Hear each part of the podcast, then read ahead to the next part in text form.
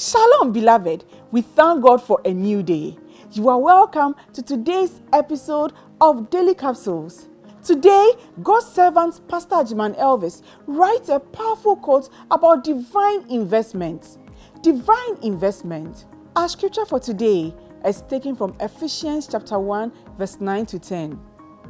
Having made known unto us the mystery of his will, that in the dispensation of the fullness of times, he might gather together in one all things in Christ, both which are in heaven and which are on earth, even in him, according to the purpose of him who worketh all things after the counsel of his own will. Beloved, this is the mysterious will of God. And the Bible says God does all things after the counsel of this will. God consults this will before He works in us, with us, and through us. This will is to gather everything in Christ. In short, this will is to make everyone a Christian or born again. This is the reason God anoints some, enriches some, makes some wise, enthrones some, educates some, marries some, and favors some. It is to fulfill this purpose of drawing all to Christ. God consulted this will. In other words, God's counselor to make you who you are is this will. You have failed Him if you served another purpose with who you are other than this mysterious will. You are not blessed to compete. You are not blessed to prove a point. You are not blessed to shame enemies or to let those who didn't help you feel bad. Get serious you are wasting God's investment and time in you.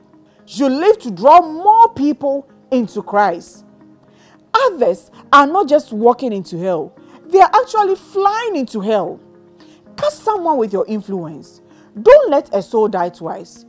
You are a watchman. Beloved, if you want to be born again, if you want to accept the life of Jesus, Please say this prayer after me and let it be from your heart. Heavenly Father, I come to you admitting that I'm a sinner.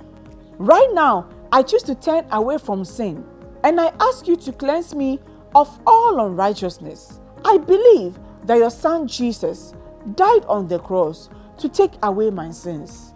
I also believe that He rose again from the dead so that I might be forgiven of my sins and made righteous through faith in him.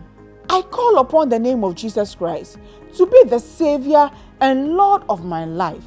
Jesus, I choose to follow you and ask that you fill me with the power of the Holy Spirit. I declare that right now I am a child of God. I am free from sin and full of the righteousness of God. I am saved in Jesus' name. Amen. If you have sincerely prayed this prayer, you have invited Jesus Christ into your life. Now, God is your Father and He hears you when you speak to Him in prayer. For an extensive and deeper understanding of your new life and faith in Christ, I would recommend the faith book of God's servant, Pastor Agyemang Elvis, Eternal Pathway. And before I end, if today is your birthday, I would love to wish you a happy, happy birthday. The Lord bless this new year greatly, and the Lord cause you to prosper. You are blessed and highly favored. In Jesus' name, happy birthday. God bless you for joining today. I love you. See you tomorrow. Bye.